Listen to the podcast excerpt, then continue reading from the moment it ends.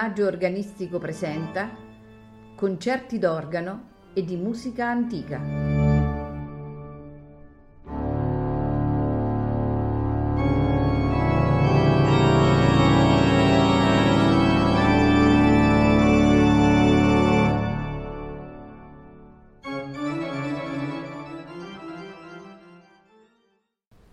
Buonasera e benvenuti a Il Maggio Organistico Presenta. Questa sera l'autore è George Friedrich Handel e in programma alcuni suoi concerti per organo e orchestra. Eh, gli interpreti eh, all'organo Simon Preston, orchestra di English Concert, direttore Trevor Pinnock. Il primo concerto che andremo a sentire è il concerto in Fa maggiore per organo e orchestra senza numero d'opera, il famoso Il cuculo e l'usignolo, nei tempi larghetto, allegro, larghetto, allegro.